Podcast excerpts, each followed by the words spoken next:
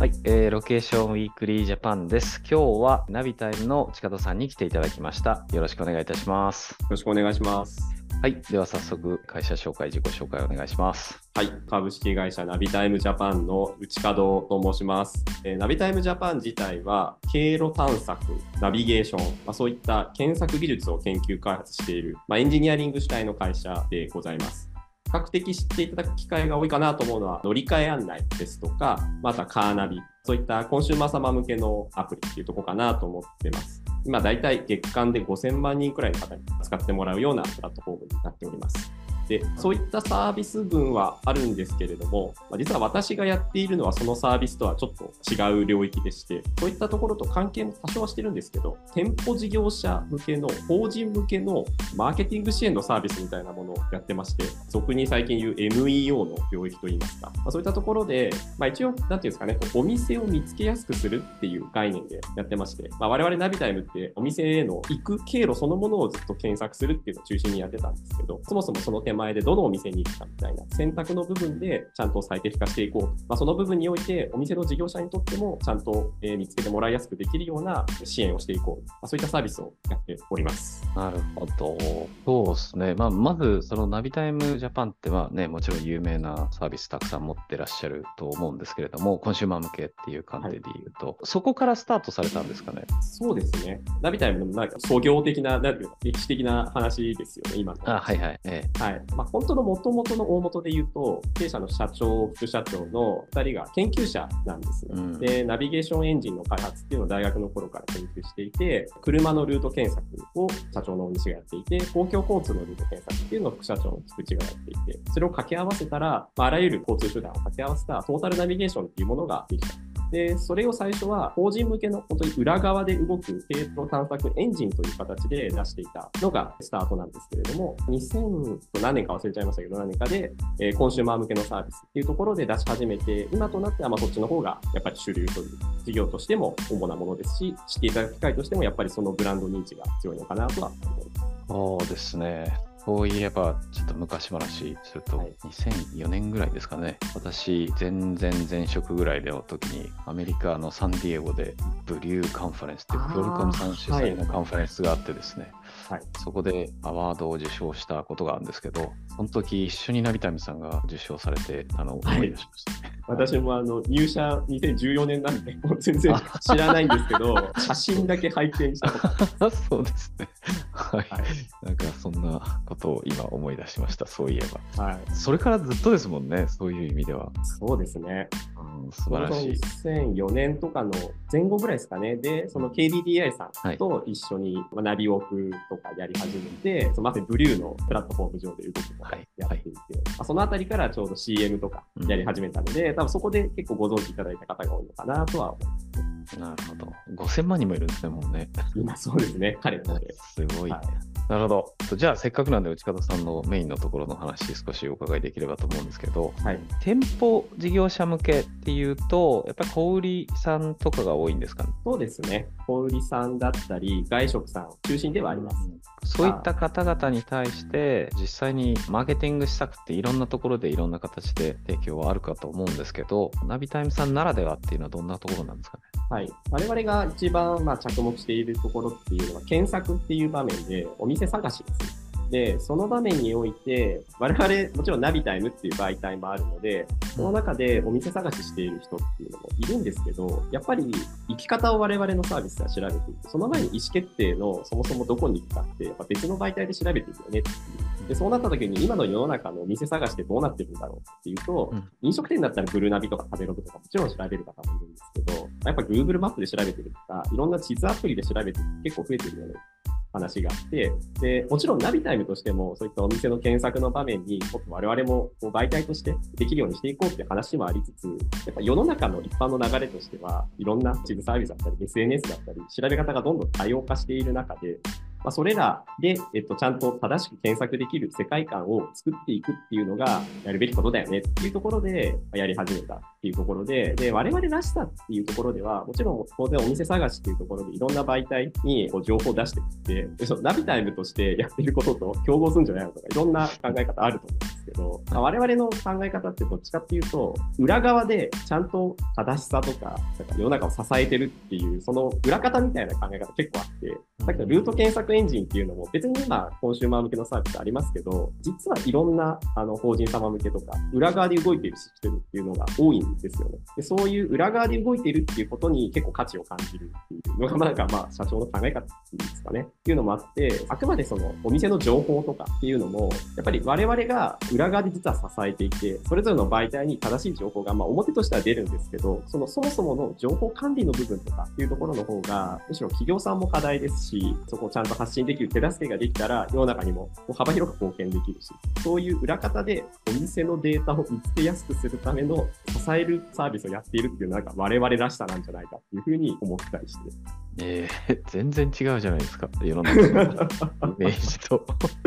違いますよね。えー、そんな考え方が。はいえー、えじゃあ、具体的にビジネスとして、どういった方が、その店舗さんが導入されるんですか、御社のサービスを。そうです。店舗事業者が基本的には採用していて、うちは今、チェーン店舗が多いですね。なるほど。ちょっと外食前提で話すると、レストラン検索サービスとかそういったものに提供するというよりは、お店直でっていう感じなんですか？そうですね。あの我々のサービスって、ある意味プラットフォームのビジネスでもあって、そういう店舗の事業者や店舗データを持っている方と、それを掲出するメディア、これらをつなぐプラットフォームを我々がやってるっていう感じなんですね。で、結局ユーザーからすると、例えばお店を探そうとしたときに、今やってるお店調べようと思って、営業時間が10時までって書いてあるから行ってみたら、なんか実はもう閉店してたとか、やってなかったとか、そういった経験あると思うんですよ。で、これってなんでそういうことが起きてるかっていうと、実は店舗事業者側が正しい情報を発信したくても、リアルタイムに発信できないデータ管理の問題だったりとか、まあ、そもそも大規模なチェーン店だったりすると、各店舗から情報を吸い上げてくるっていう収集の部分がそもそもも結構お手間だったりとか、うん、そういう管理の部分の課題ってめちゃくちゃあるんです。で、なので、まあ、まずそこの店舗事業者がちゃんと正しい情報をそもそもまとめて、ちゃんと発信できるような基盤を整えましょうっていうのが私たちがやっていることだったんです。それはなんか簡単に入力できるツールとかの提供とかそういったお話になるんですかね。はい。具体的にはお店の情報をこう一元管理できるようなクラウドのツールを提供してて、そこにこう管理しやすい、入力しやすいですとか、まあお店の担当者だったり、いろんな人がこう分散してアカウントから集めてきた情報を統合できるとか、そういった情報の収集の機能っていうのも当然ありますし、例えば最近ですと、インバウンドの観光客増えてきていて、言語化の対応って結構必要なんですけど、やっぱ翻訳って大変なんですよね。で、そこの翻訳する技術っていうのも我々結構その店舗の情報に限って言うと持ってたりするので、例えば住所とかお店の基本的な名称とか、最寄り駅とか、そういったものとかは我々が多言語化をそもそもしてあげて、データを拡充してあげるというか、で、それをこう表に出していくっていうお手伝いをしていくなんてこともやってたりします。それ乗り換え関係ないじゃないですか。まあ、そういうところもあるかもしれないです。えー、我々のサービスって、あの乗り換えはもちろん主軸、ルート検索は主軸なんですけど、えー、当然ルート検索するためには、出発地とか目的地、それから経由地っていう場所の情報ってめちゃくちゃ重要で、我々実はお店の情報とか場所の情報を全国収集する専門の部隊っていうのがいるんですよ。えー、で、ナビタイムっていうプラットフォーム上だと、やっぱりその緯度経度が間違っていて致命的なことで、なんか行ったらそもそもなんか場所違うんだけどとか、まあ、場所合ってるけど駐車場止められる場所って違う、もう少し外の方なんで、なんか案内された道違うんですけど、結構よくある問い合わせなんですよ。そういうのがあるので、な大生の、その、要は場所を確認する部隊がいて、こう緯度経度は、あの、まあ、ここが正しいとか、駐車場はここにあるから、車でルート案内するときはここに案内するようにするとか、そういうデータ補正をこうお店の情報全部やってる部隊がいて、結構お店の情報の管理って実は我々のコアな技術だったり、データの部分だったりします。はい、ありがとうございます。ちょっとインバウンドの話が出たんで、そういえば2023年の LBMA の位置情報アワードっていうのを第1回開催しましたけど、えー、見事 KDDI ロケーションアナライザー、訪日外国人分析パワードバイナビタイムかな。はい。はい、受賞いたしまして、ありがとうございます。おめでとうございます。ありがとうございます。結構、あれですか、やっぱりこれだけインバウンド、まあ、戻ってきている中で、御社のサービスを使うインバウンドのお客さんも増えてきてるんですかね？はい、非常に増えていて、まあ、そもそも KDDI さんに提供しているデータって、我々が提供している訪日外国人向けのアプリがあって、でそのアプリ上で即位を取っているので、その情報をもとに外国人の位置情報データを KDDI さんに提供して分析してもらっているみたいな、まあ、立て付けなんですけど、その元のアプリの方です。はい、まあ、ここのユーザー数が本当めちゃくちゃ伸びて、もう2019年を超えていて、はい、この勢いは感じます。なるほど。これは、で、またそのアプリを使って、さっき多言語化ってお話もありましたけれども、はい、あの日本の中で回遊していただく中で、さまざまなお店の情報とか、そういったものが必要になってくるっていう話ですもんね。おっしゃる通りです。えー、なるほど。はい、ありがとうございます。ちなみになんかどういった方がその内門さんがやっているようなサービスを検討すべきですかというか、どんな方からお声掛けいただきたいですか？はい、チェーン店で特に販促とかマーケティングとか関わってらっしゃる方は一番あのお役立ちいただけるかなと思ってます。まあ、うちのお客さんで言うと、例えば吉野家さんとか、ドトールコーヒーさんとか、ちょっとまあ本当に大手で今挙げましたけれども、まあ大体やっぱ数十店舗とか100店舗とか以上の結構店舗数の多いチェーン店さんに使っていただく機会が多いので、まあ、そういったところの観測系の方だったら間違いないかなと思ってます。はい、ありがとうございます。えっ、ー、と、高いんですか？やっぱり。ね、お安く提供していると自負しておりますが、まあ何を求めるか次第だとは思うので、もちろん、はい、はい、そこら辺はお話ししながらだと思ってます。あじゃあなんかいろんなメニューがあってちょっとお試しに始められるみたいなものもあってっていうような感じなんですかね。はい、おっしゃる通りです。ちょっと私も先ほど話したの、結構抽象的な話しかしてないので、具体の話すると、多分いろんな機能が実はあって、はい、どこまでやるかって全然変わってきたりするので。うんはい、でそこはあれですか、結構フレキシブルにこういうのも欲しいんだけどみたいなことを言ったら、その機能をご提供いただくみたいなこともできたりするんですかね？はい、もちろんでございます。あさすがエンジニアリング集団でございますね。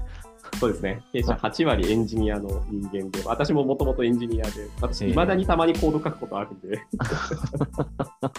ああ、なるほど。そうですね。トップがエンジニアだと、そこへのね、理解は深いというか、こんなもんお前が書けばいいだろうみたいなこと言われそうな雰囲気ですね。はい、ありがとうございます。そしたらじゃあちょっと最後に今後の事業の展望とか目指す方向性とか姿とかぜひ教えてください。はい。まあ、我々がやっていることっていうのはお店を探しやすくするとか見つけやすくするっていうことなんですけど、その移動するっていう意思決定をしやすくするっていうことなんですね。でそれで言うと、やっぱ今お店実際に探す立場で何が欲しいかなって思うと、例えば小売店だったらこの欲しい商品取り扱ってる店舗どこだろうとか、在庫どこだろうとか、今混んでるか混んでないかとか、そういうリアルタイムな情報ってすごく必要なんじゃないかなと思ってなので、そういう情報もちゃんとユーザーに届けられるような仕組みだったり、そういう発信基盤とかも整えていきたいな、なんてことを思っております。やっぱりリアルタイムですよね。はい。最後は。ですよねと言いつつ、それってすごい大変なことじゃないですか。